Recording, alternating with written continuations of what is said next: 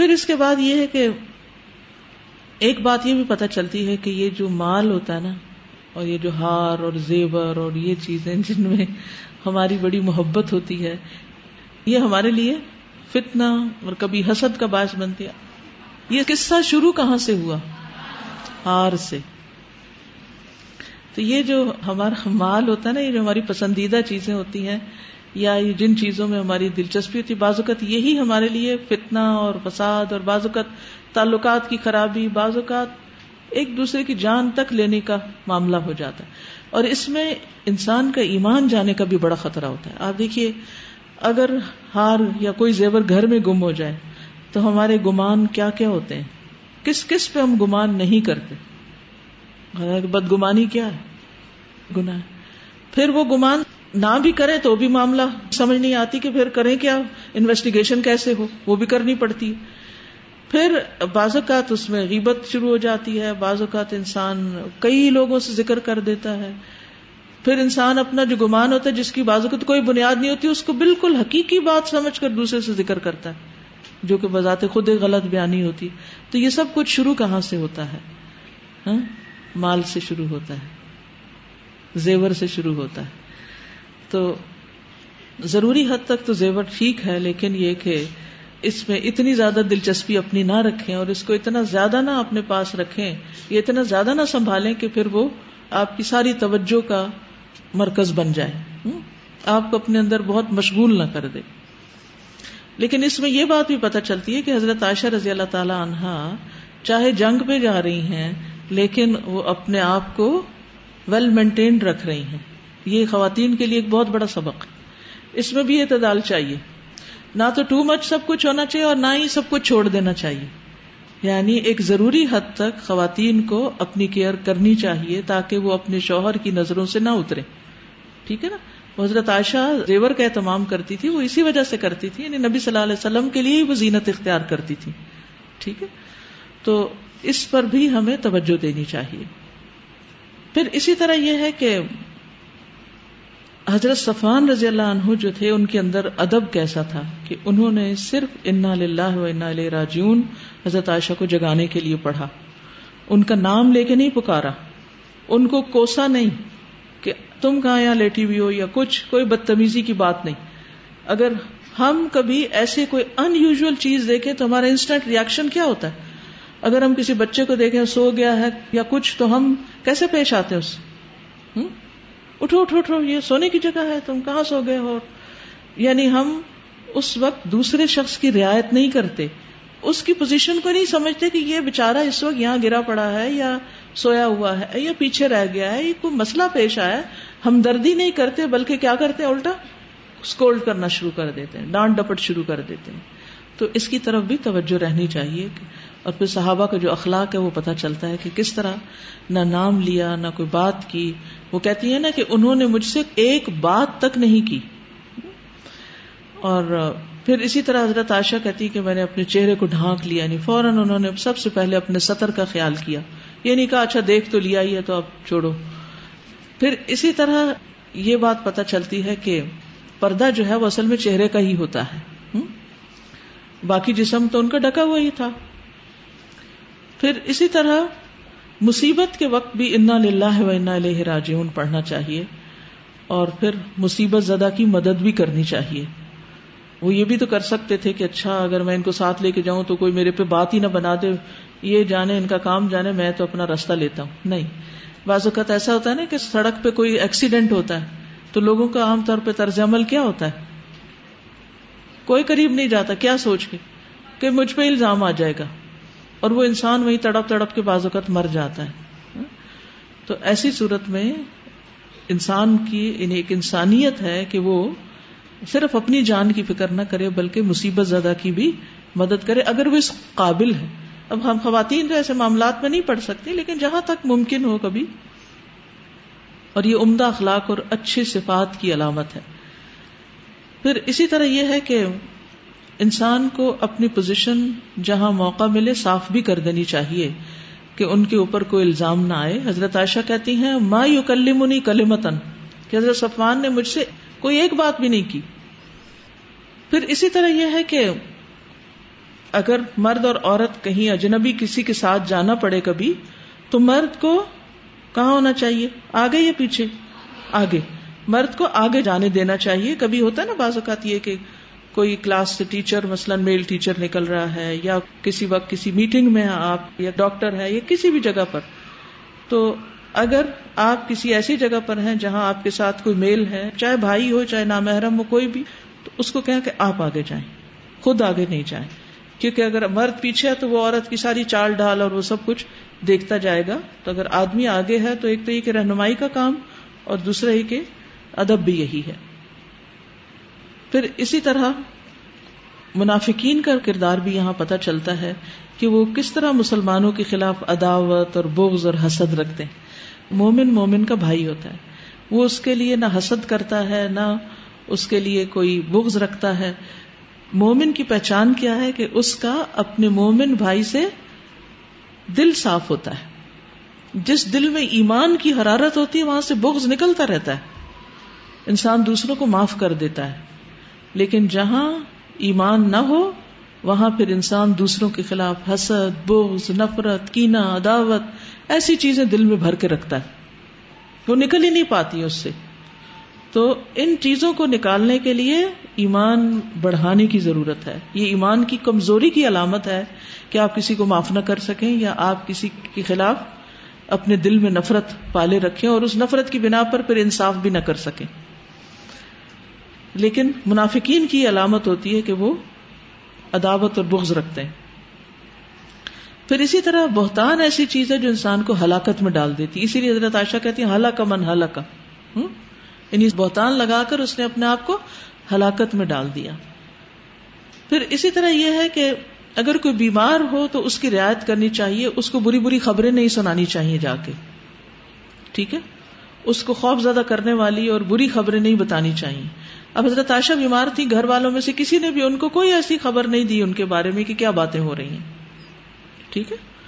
تو یہ بھی مریض کے حقوق میں سے ایک حق ہے کہ اس کی رعایت کی جائے اور اس پر بے وجہ کوئی بوجھ نہ ڈالا جائے۔ یعنی بعض لوگ عیادت کرنے کے لیے آتے ہیں اور اس قسم کی دنیا بھر کی سیاست اور ادھر ادھر کی پریشان کن باتیں سناتے ہیں۔ یا پھر کیا کرتے ہیں؟ خود ساختہ باتیں ذہن میں رکھ کے نصیحتیں شروع کر دیتے ہیں۔ یعنی دوسرے کے بارے میں کچھ پتا نہیں ہے، لیکن زیوم کر لیتے ہیں کہ ایسا ہوا ہوگا۔ مثلا اگر کوئی بیمار ہو گیا تو اس کو چھوٹتے ہی کہنا، آپ نے آرام نہیں کیا نا، اس لیے بیمار ہوئے اچھا۔ بھائی، آپ میرے ساتھ تھے سارا وقت؟ آپ نے صبح سے رات تک میری روٹین دیکھی کہ میں نے کیا کیا؟ آرام کیا یا نہیں کیا؟ تو خود سے زیوم کیسے کر لیا آپ نے؟ بیماری یا تکلیف تو کسی پر بھی آ سکتی ہے۔ اچھا اسی طرح ہمارے بچوں کے ساتھ بھی یہی حال ہوتا ہے۔ بےچارے اگر بیمار ہو جائیں نا تو مائیں بعض اوقات بڑی بے رحمی کرتی ایک وہ بیمار ہے، اوپر سے ڈانٹ ڈپٹ، میں نے منع کیا تھا نا ٹھنڈا نہ پیو، اور جاؤ باہر، اور کرو یہ۔ بھائی، یہ ڈانٹنے کا وقت ہے۔ اب جو ہونا تھا ہو گیا۔ تو مریض کے ساتھ شفقت اور ہمدردی ہونی چاہیے، نہ کہ اس وقت آپ اپنی فرسٹریشن نکالنی شروع کر دیں۔ یا آپ من گھڑت باتیں جو ہیں وہ کہہ کے نصیحتیں شروع کر دیں یا آپ غیر ضروری باتیں کریں ارریلیونٹ باتیں اس سے کریں۔ ان چیزوں سے پرہیز کرنا چاہیے۔ یعنی مریض پر کسی قسم کا بوجھ نہیں بننا چاہیے۔ ٹھیک ہے؟ بعض اوقات ہم کیا کرتے ہیں، بیمار کو دیکھنے کے لیے جاتے ہیں، ہاتھ ملا کے ہاتھ جھٹکنا شروع کر دیتے ہیں، پھر اس کے گلے ملنے لگ جاتے ہیں، بعض اوقات اس کو چومنے لگتے ہیں۔ اور اس بےچارے کا سانس رک رہا ہوتا ہے۔ اور آپ خود صاف بھی نہیں ہوتے۔ آپ اپنے آپ کو کبھی اسمیل کر کے دیکھیں، کیونکہ جو بیمار ہوتا ہے نا، اس کی حص بڑی تیز ہو جاتی۔ اسمیل کی حص تیز ہو جاتی ہے بعض اوقات۔ بعض اوقات اس کو گرمی زیادہ لگتی ہے، بعض اوقات گھبراہٹ ہوتی، بعض اوقات سانس نہیں آ رہا ہوتا۔ تو اللہ کے واسطے کسی مریض کے پاس جانے سے پہلے نہا دھو کے جائیں۔ اتنی شدید تکلیف ہوتی ہے، ایسا لگتا ہے مرض اور بڑھ گیا۔ جب کسی سے بھی اسمیل آ رہی اور پھر بعض اوقات ہم اپنے منہ کی صفائی صحیح نہیں کرتے، منہ سے اسمیل آ رہی ہوتی۔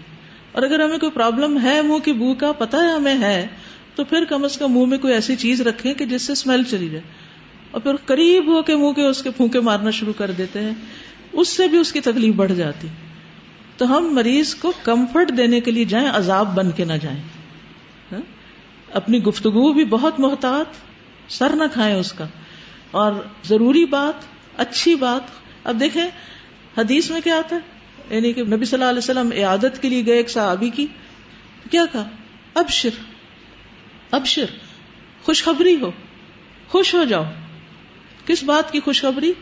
کہ کوئی بیمار ہوتا ہے تو اس کے گناہ جڑتے ہیں۔ یعنی ایک پازیٹو بات، کہ جس سے دوسرا اس تکلیف کو اتنا ہلکا پائے کہ اچھا چلو اچھا میں صاف ہو رہا ہوں۔ اور اچھا ہے کہ مجھے اللہ تعالیٰ صحت کے بعد پہلے سے زیادہ اچھا گوشت اور زیادہ اچھا خون دے گا۔ اتنی خوبصورت خوبصورت حدیثیں ہیں۔ میں نے اپنی اس بیماری کے دوران جن کو پڑھا اور جس سے مجھے واقعی بہت بڑا حوصلہ ملا اور میرے لیے بیماری بہت ہلکی ہو گئی۔ بہت ہلکی ہو گئی۔ یعنی دو طرح کے لوگ تھے، کچھ پریشان کرنے والے اور کچھ خوشخبری سنانے والے۔ تو آپ خوشخبری سنائے دوسرے کو کہ اگر یہ بیماری آئی ہے تو اس سے اللہ کا قرب بھی حاصل ہو رہا ہے اور اس میں گناہ بھی جھڑ رہے ہیں اور کسی نے ایک مجھے چھوٹا سا میسج کیا اور اتنا خوبصورت یعنی کہ احادیث کے علاوہ عربی کا ایک شعر ہے، شاید اس کا آدھا جملہ تھا کہ بعض امراض صحت کا باعث بنتے ہیں۔ عربی میں جملہ تھا کہ بعض امراض صحت کا باعث بنتے ہیں۔ کتنا حوصلہ بڑھانے والا جملہ ہے کہ یہ بیماری آپ کو کچھ اور بیماریوں سے نجات دلانے والی اور واقعی ایسا ہوتا ہے۔ جیسے بخار ہے نا، تو بخار انسان کے جسم کے اندر جو زہریلے مادے ان کو جلانے والا ہوتا ہے۔ ٹھیک ہے، اس کے ساتھ کچھ اچھی چیزیں بھی اس کی زد میں آتی ہیں، لیکن بہت سی چیزیں صاف بھی ہوتی ہیں۔ اور حدیث میں تو صاف آتا ہے نا یعنی کہ وہ اس کو میل کچیل جو ہے وہ ختم ہو جاتا ہے۔ تو اس لیے ہم سب کو کسی کی بھی عیادت کرنے سے پہلے عیادت کے جو آداب ہیں، ان کو ایک دفعہ پڑھ لینا چاہیے۔ کہ کیا کرنا چاہیے اور کیا نہیں۔ ہم یہ تو پڑھ لیتے ہیں کہ مریض کی عادت سے اتنی اس کو خوشخبری ہے کہ وہ جیسے ستر ہزار فرشتے اس کے لیے دعائیں بخش کرتے ہیں۔ اور پھر یہ کہ وہ جنت کے باغوں میں سے جیسے کسی باغ میں ہوتا ہے، جب تک وہ کسی مریض کے پاس۔ لیکن یہ نہیں سوچتے کہ وہ کون سا عیادت کرنے والا جو واقعی اجر پائے گا، نہ کہ الٹا گنا کما کے آئے گا۔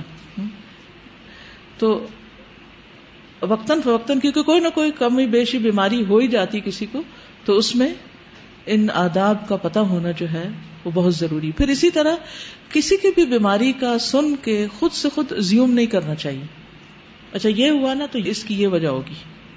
یہ یہ وجہ ہوگی۔ اور پھر اس وجہ کو پکا سمجھ کے اور اس کے اوپر پھر مشورے بھی دینے شروع کر دی حالانکہ وہ بعض اوقات بالکل ارریلیونٹ باتیں ہوتی ہیں اور دوسرے کے لیے ایک بوجھ بن جاتی ہیں۔ اور اسی طرح یہ ہے کہ بہت کھود کرید بھی نہیں کرنی چاہیے۔ کیونکہ ضروری نہیں ہوتا کہ مریض ہر ایک کو اپنا مرض بتائے۔ کیونکہ جتنا زیادہ آپ مرض کا تذکرہ کریں گے نا، یہ ہو گیا، مجھے یہ ہو گیا، اس سے کیا ہوگا؟ زبان بھی بول رہی، کان بھی سن رہے ہیں اور وہ مرض ختم ہونے کا نام ہی نہیں لے رہے۔ تو کوئی بیمار ہوا ہے تو بس دعا کریں کہ اللہ اس کو شفا دے۔ نہ کہ اس چیز کے پیچھے پڑ جائیں کہ اچھا ہوا کیا ہے۔ اس کی تفصیل چاہیے۔ بھی آپ کیا کریں گے تفصیل؟ یہ کیا نفع مند علم ہوگا آپ کے لیے؟ تو تجسس نہیں ہونا چاہیے۔ پھر اسی طرح یہ ہے کہ جب کوئی بیمار ہو تو اس کی طرف خاص شفقت ہونی چاہیے۔ جیسے حضرت عائشہ کہتی ہیں کہ جب میں اس سے پہلے کبھی بیمار ہوتی تھی تو آپ کی میری طرف توجہ زیادہ بڑھ جاتی تھی۔ لیکن اس دفعہ وہ توجہ نہیں تھی، وہ محسوس کر رہی تھی یہ تو ایک ایکسپشنل واقعہ تھا نا۔ لیکن عمومی طور پر نبی صلی اللہ علیہ وسلم کا اخلاق کریمہ کیا تھا کہ بیمار کی طرف متوجہ ہوتے، شفقت سے کام لیتے۔ پھر اسی طرح یہ ہے کہ صحابیات جو تھیں، جب وہ قزائے حاجت کے لیے رات کے وقت نکلتی تھی، تو مل کے جاتی تھی، اکٹھے جاتی تھی۔ یعنی رات کے وقت اگر کہیں نکلنا پڑے تو اکیلے نہ جائیں۔ جیسے ام مستا ساتھ تھی حضرت عائشہ کے۔ پھر اسی طرح بدری صحابہ کی جو قدر و منزلت ہے، وہ کس طرح مسلمانوں کے دلوں میں بیٹھی ہوئی تھی؟ کیا عزت اور کیا مقام کہ حضرت مستا کو جب ان کی ماں نے کچھ برا کہا تو حضرت عائشہ فوراً آگے آ گئی انہوں نے بدر میں حصہ لیا یعنی خوبیوں کو یاد رکھنا۔ پھر عزت کا دفاع کرنا کہ نہیں نہیں، ان کے بارے میں کچھ نہ کہیں۔ حالانکہ انہیں تو نہیں پتا تھا وہ کیا کہہ چکے ہیں، مگر انہوں نے کچھ کہنے نہیں دیا۔ پھر اسی طرح بد دعا نہیں دینی چاہیے کسی کو، کیونکہ بد دعا دینا یا گالی دینا یہ برابر ہوتا ہے۔ کیونکہ ام مستا نے بیٹے کے بارے میں کہا تھا کہ وہ ہلاک ہو، تو حضرت عائشہ نے کہا، تم اسے گالی دے رہی ہو۔ پھر اسی طرح یہ ہے کہ مظلوم کی مدد کرنی چاہیے۔ چاہے ظالم قریبی رشتے دار ہی کیوں نہ ہو اور مظلوم دور کا ہی کیوں نہ ہو۔ ام مستا نے اپنے بیٹے کو ترجیح نہیں دی، بلکہ اس کے برعکس حضرت عائشہ کو انہوں نے ترجیح دی۔ اس سے حضرت ام مستا کی فضیلت بھی پتہ چلتی ان کا کردار پتہ چلتا ہے کہ کس طرح انہوں نے حق کا ساتھ دیا۔ پھر عام طور پر کیا ہوتا ہے؟ کوئی لڑائی ہو تو اپنا بچہ غلط بھی ہو تو اس کے ماں باپ دفاع کرتے ہیں، ایسا نہیں کرنا چاہیے۔ اگر اپنے بچے نے غلط کیا تو اس کو غلط کہنا چاہیے۔ پھر اسی طرح یہ ہے کہ مناسب الفاظ کے ساتھ دوسروں کو تسلی دینی چاہیے۔ جیسے حضرت عائشہ کی والدہ نے کہا ہب بھی نہیں علیہ کی ٹیک اٹ ایزی کوئی بات نہیں. ٹیک اٹ ایزی کوئی بڑی بات نہیں. حالانکہ بات تو کیا بڑی نہیں تھی؟ بڑی سے بڑی بات کے موقع پر بھی دوسرے کو تسلی دینی چاہیے کہ کوئی بات نہیں. کچھ نہیں ہوتا. یہ بس تھوڑی سی دیر کی بات ہے. پھر اسی طرح آپ دیکھیں کہ حضرت عائشہ نے سنتے ہی کیا کہا؟ سبحان اللہ سب پاکی اللہ کے لیے. یعنی تعجب کے وقت سبحان اللہ کہا جا سکتا ہے. پھر اسی طرح اگر کوئی کسی بات کو جھوٹ سمجھے یا غلط سمجھے، تو اس موقع پر بھی اللہ کی پاکی بیان کرنی چاہیے۔ پھر اسی طرح جب کوئی انسان بات سنے، تو قابل اعتماد انسان سے تحقیق کرے۔ حضرت عائشہ نے سب سے پہلے بات کس سے سنی تھی؟ شاباش، گڈ، ام مستا سے۔ لیکن انہوں نے ایک بات سن کے اس کو یقین نہیں کر لیا، بلکہ گھر آ کے کیا کہا؟ حضور صلی اللہ علیہ وسلم سے، آپ مجھے اجازت دے تو میں اپنے والدین کے گھر چلی جاؤں۔ جانے کا مقصد کیا تھا؟ کہ جا کے تحقیق کروں کہ بات کیا ہے۔ والدین سے زیادہ قابل اعتماد کون ہو سکتا ہے کہ جن سے انسان کسی بات کی تحقیق کرے؟ تو کہتی ہیں کہ الخبر امن قبل میں ذرا ان سے اچھی طرح یقین دہانی کروں کہ کیا بات ہے، بات کی حقیقت کیا ہے۔ پھر والدین کا کردار کیا ہے؟ کہ جب انہیں پتا بھی چل گیا کہ بات اس طرح ہو رہی ہے۔ تسلی بھی دی اور صبر پر آمادہ کیا۔ اور میاں بیوی کے درمیان کوئی ایسی بات نہیں ہونے دی، بلکہ معاملے کو اسی حد تک رکھا۔ کسی بھی طرح انہوں نے نبی صلی اللہ علیہ وسلم کے بارے میں کوئی شکوہ شکایت نہیں کی کہ دیکھو اس وقت تمہارا شوہر تمہارا ساتھ نہیں دے رہا یا کچھ۔ کوئی بات ایسی کی ہی نہیں۔ پھر اسی طرح نبی صلی اللہ علیہ وسلم ہر معاملے میں مشورہ کیا کرتے تھے۔ اس معاملے کو بھی آپ نے صرف اپنی عقل اور اپنی مرضی اور اپنے طریقے سے نہیں سلجھانا چاہا، بلکہ انہوں نے مشورہ کیا۔ گھر والوں سے بھی مشورہ کیا اور باقی لوگوں سے بھی کیا۔ گھر والوں میں کون کون تھا؟ حضرت علی، حضرت بریرا ان کے کہنے پر حضرت اسامہ ان لوگوں سے گھر والوں سے مشورہ کیا۔ اور باہر والوں میں سے پھر اوس اور خزرج کے لوگوں سے مشورہ کیا۔ حضرت زینت سے بھی کیا تھا۔ تو اس سے یہ پتا چلتا ہے کہ آپ کسی بھی مقام پر ہوں، کتنے بھی بڑے ہو جائیں، کتنی بھی بڑی لیڈرشپ آپ کو ملے، آپ اپنے سے چھوٹوں کے ساتھ مشورہ کریں، اپنے ساتھیوں کے ساتھ مشورہ کریں۔ مثلا اگر آپ کلاس انچارج ہیں تو گروپ انچارج کے ساتھ۔ اگر آپ ہیڈ ہیں تو آپ یعنی آخری بندے تک کو شریک مشورہ کریں۔ اس سے کیا فائدہ ہوتا ہے؟ بعض اوقات ایک بہت معمولی سمجھ والا انسان اتنی اچھی بات کر دیتا ہے کہ معاملہ حل ہو جاتا ہے۔ اور بعض اوقات بہت سمجھدار لوگ بھی بات پوری طرح اس وقت نہیں سمجھ کے کوئی صحیح جواب نہیں دے پاتے۔ صحیح مشورہ نہیں دے پاتے۔ اس لیے مشورہ ہر ایک کے ساتھ کر لینا چاہیے ضرورت یعنی یعنی کہ ہر وقت ہر ایک سے ہر مشورہ جب بھی کوئی اہم کام آپ کرنے جائیں۔ پھر اسی طرح اس واقعے میں ان تمام لوگوں کی فضیلت بھی پتہ چلتی جنہوں نے حضرت عائشہ کا دفاع کیا تھا، جیسے حضرت زینب ہے حضرت اسامہ ہے حضرت اسید بن حزیر ہیں، سعد بن معاذ ہیں، ابو ایوب انصاری ہیں، ان کی اہلیہ ہیں۔ کہ انہوں نے کہا تھا حضرت ایوب نے کہ اگر یعنی تمہارے بارے میں کوئی کہے تو تم سے تو افضل ہیں حضرت عائشہ۔ پھر اسی طرح یہ ہے کہ اللہ اور اس کے رسول کے لیے حمیت دل میں رکھنا، اس میں کوئی مذمت کی بات نہیں۔ حضرت علی رضی اللہ عنہ نے اگر نبی صلی اللہ علیہ وسلم کی مرضی کے مطابق بات کی تھی، تو وہ ان کی نبی صلی اللہ علیہ وسلم سے محبت کی بات تھی اور آپ کی رعایت کر رہے تھے۔ انہوں نے حضرت عائشہ کے خلاف کچھ بھی نہیں کہا تھا۔ پھر اسی طرح نبی صلی اللہ علیہ وسلم نے حضرت عائشہ حضرت صفان دونوں کا دفاع کیا۔ پھر انصار نے نبی صلی اللہ علیہ وسلم کی مدد کی۔ پھر اسی طرح یہ ہے کہ طرف داری جو ہے بڑی خطرناک چیز ہوتی ہے۔ بغیر تحقیق کے کسی کی بھی طرف داری کسی کی بھی پارٹی بن جانا۔ حضرت سعد بن عبادہ اگرچہ بہت نیک انسان تھے، لیکن تھوڑا سا اپنے قبیلے کی ہمدردی اور حمایت کی وجہ سے دوسرے صحابہ ان کے پیچھے پڑ گئے تھے۔ تو کبھی بھی صرف کسی کی طرف داری اس لیے نہ کریں کہ وہ آپ کا رشتے دار ہے۔ یا کسی کی طرف داری اس لیے نہ کریں کیونکہ وہ آپ کی کلاس میں سے ہے یا آپ کی دوستوں میں سے ہے یا کچھ۔ پہلے معاملے کی اچھی طرح تصدیق کریں۔ ایسے ہی کسی کی حمایت پر نہ تل پڑے پھر اسے ہی بھی پتا چلتا ہے کہ صحابہ انسان تھے۔ کلو بنی آدم خطا۔ بنی آدم میں سب کے سب خطا کار ہیں۔ اور صحابہ بھی بنو آدم میں سے ہی ہیں۔ لیکن ان کی فضیلت کیوں ہے؟ اس لیے کہ ان کی خطائیں کم ہیں اور ان کے نیک کام بہت بڑے بڑے ہیں۔ تو ان کی جو بڑی نیکیاں ہیں، ان کی وجہ سے ان کی چھوٹی چھوٹی غلطیاں جو ہیں، وہ معاف کر دی جاتی ہیں۔ کہ انہوں نے بدر میں حصہ لیا، بہت بڑا کام کیا، جس کی بنا پر اگر ان سے یہ غلطی ہوئی، تو اس کو اللہ تعالیٰ نے درگزر کرنے کے لیے کہا کہ ان کا وظیفہ جاری رکھیں۔ پھر اسی طرح یہ ہے کہ غلط چیز کو اگر کہا جائے کہ یہ جھوٹ ہے، تو اس میں کوئی حرج نہیں۔ پھر اسی طرح رسول اللہ صلی اللہ علیہ وسلم کی مدد سے انکار جو ہے یہ منافقت کی علامت ہوتی ہے۔ پھر اسی طرح کبھی ایک اللہ کا دوست دوسرے اللہ کے دوست کی مخالفت کر سکتا ہے، آپس میں کوئی غلط فہمی یا دعوت ہو سکتی ہے، لیکن وہ دونوں جنتی بھی ہو سکتے ہیں۔ یعنی دونوں اپنی اپنی جگہ ٹھیک ہے باقی مس انڈرسٹینڈنگ ہو گئی۔ یہ بھی نیک ہے، وہ بھی نیک ہے۔ تو ہمیں پارٹی نہیں بننا چاہیے، دونوں کو اپنی اپنی جگہ رکھ کر اس سے معاملہ کرنا چاہیے، لیکن یہ یاد رکھنا چاہیے کہ انسان انسان ہوتے ہیں۔ پھر دو جو جھگڑنے والے فریق ہوں، ان میں صلح کرانی چاہیے۔ پھر اسی طرح عام روزمرہ زندگی میں بھی جب کوئی اہم گفتگو ہو، تو اس وقت بھی اللہ کا نام لینا چاہیے کل میں شہادت یا کوئی اچھی بات کر کے بات کا آغاز کرنا چاہیے۔ نبی صلی اللہ علیہ وسلم نے جب پہلی مرتبہ حضرت عائشہ سے اس موضوع پہ بات کرنا چاہی، تو پہلے اس کے لیے کل میں شہادت پڑا پھر اسی طرح جو پاک آدمی ہوتا ہے نا، بے گنا ہوتا ہے، اس کی برات ضرور ہو جاتی ہے۔ چاہے کچھ وقت کے بعد ہو۔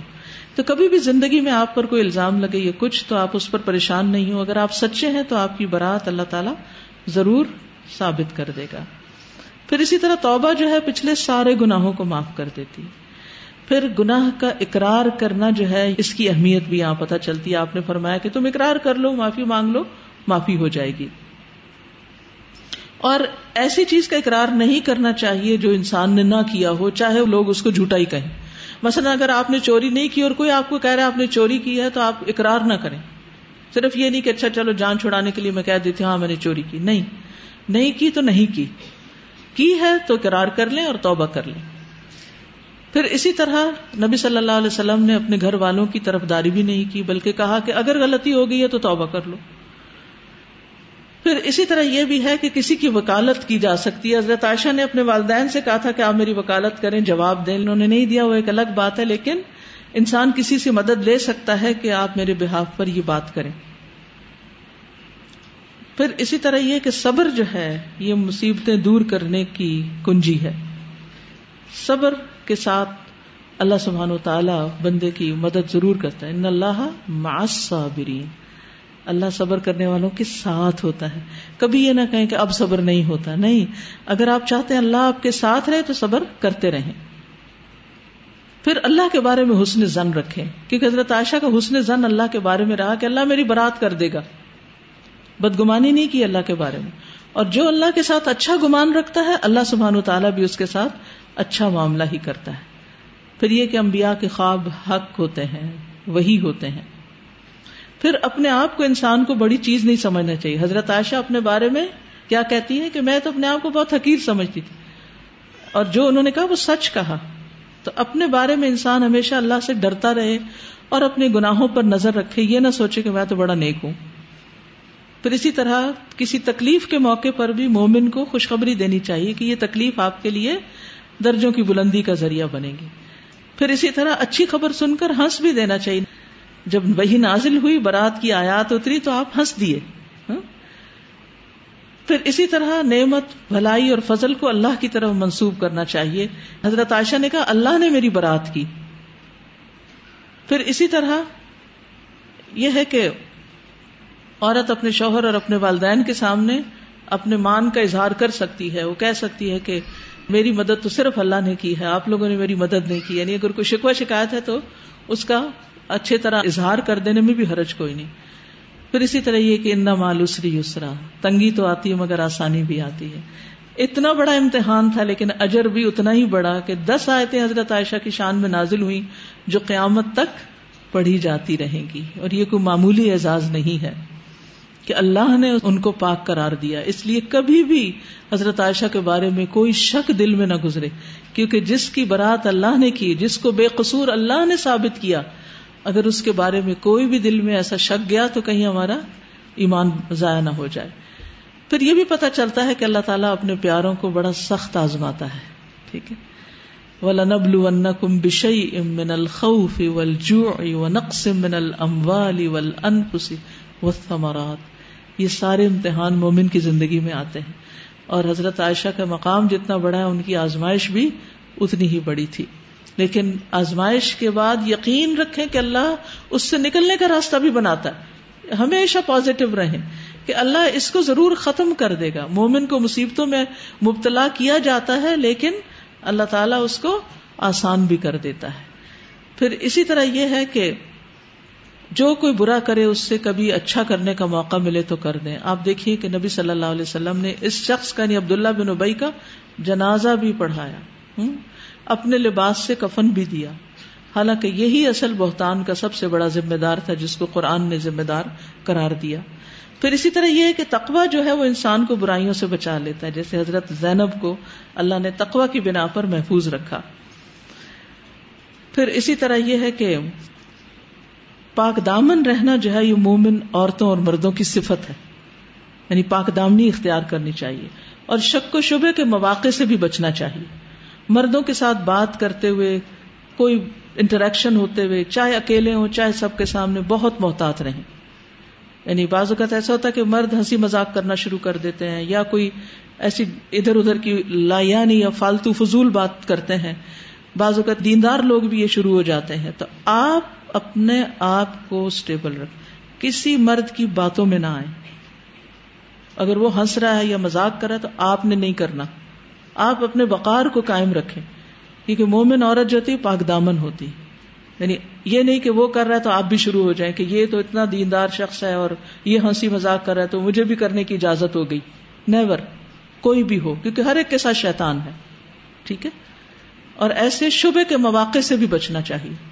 کبھی کوئی مرد براہ راست کسی وجہ سے آپ کو اپروچ کرے تو بالکل رسپانس نہ کریں کوئی آپ کو ڈائریکٹ پروپوز کر دے والدین کی طرف اس کو متوجہ کریں خود سے کوئی کمٹمنٹ نہ کریں، نہ ہی کوئی شے دیں، نہ اپنی کسی پسندیدگی کا اظہار کریں، نہ کچھ، اس کو ڈائیورٹ کریں جو صحیح معروف طریقہ ہے اس کی طرف۔ کیونکہ بعض اوقات بھولی بھائی لڑکیوں کو مرد باتوں میں لگا کر اپنی حبس کا نشانہ بناتے ہیں اور بازو کا جیسے آپ دیندار ہیں تو وہ آپ کو دین ہی کے راستے سے پھانسیں گے۔ یہ بھی یاد رکھیے۔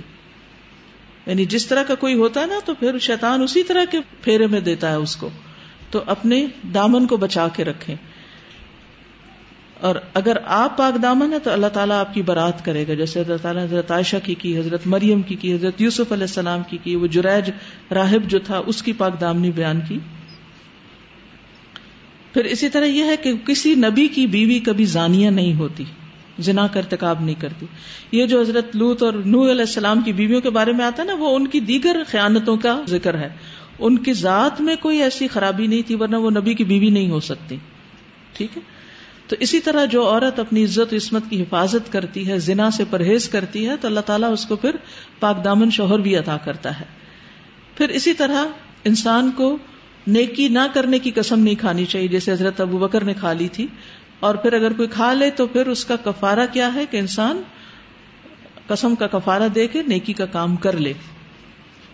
پھر اسی طرح رشتے داروں کا جو ظلم یا زیادتی ہوتی ہے، وہ بڑی تکلیف دہ ہوتی ہے۔ وہ تلواروں سے بھی زیادہ سخت نوکدار ہوتی ہے اور تکلیف دیتی ہے انسان کو۔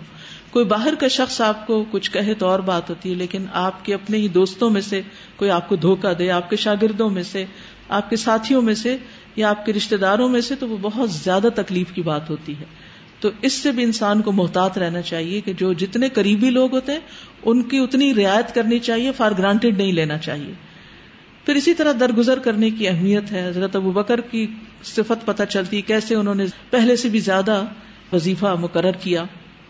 حضرت عائشہ جو تھی وہ حضرت حسان کی برائی سننا پسند نہیں کرتی تھی اور پھر اسی طرح یہ ہے کہ زنا کا جھوٹا الزام لگانے والے پہ حد لگائی جائے گی اور حد نافذ کرنے میں کسی کی طرف داری نہیں کی جائے گی۔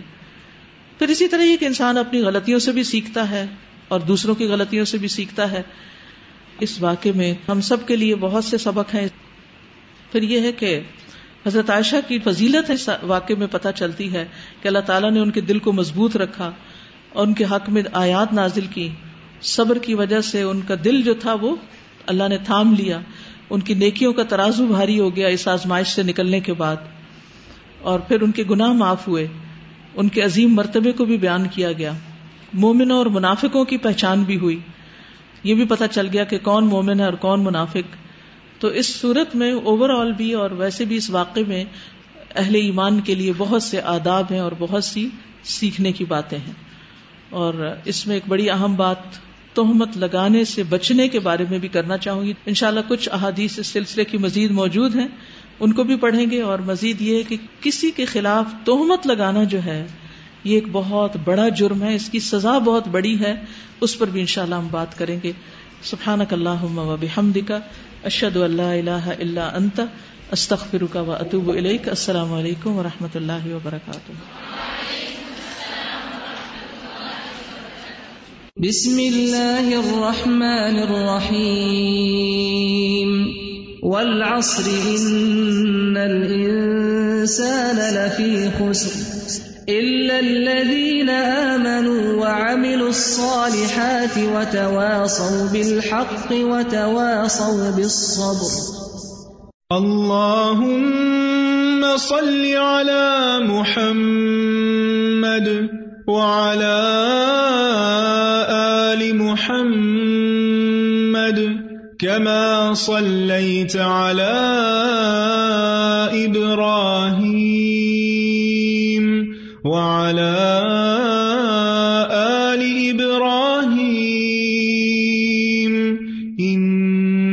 حميد مجيد. اللهم بارك على محمد وعلى آل محمد كما باركت على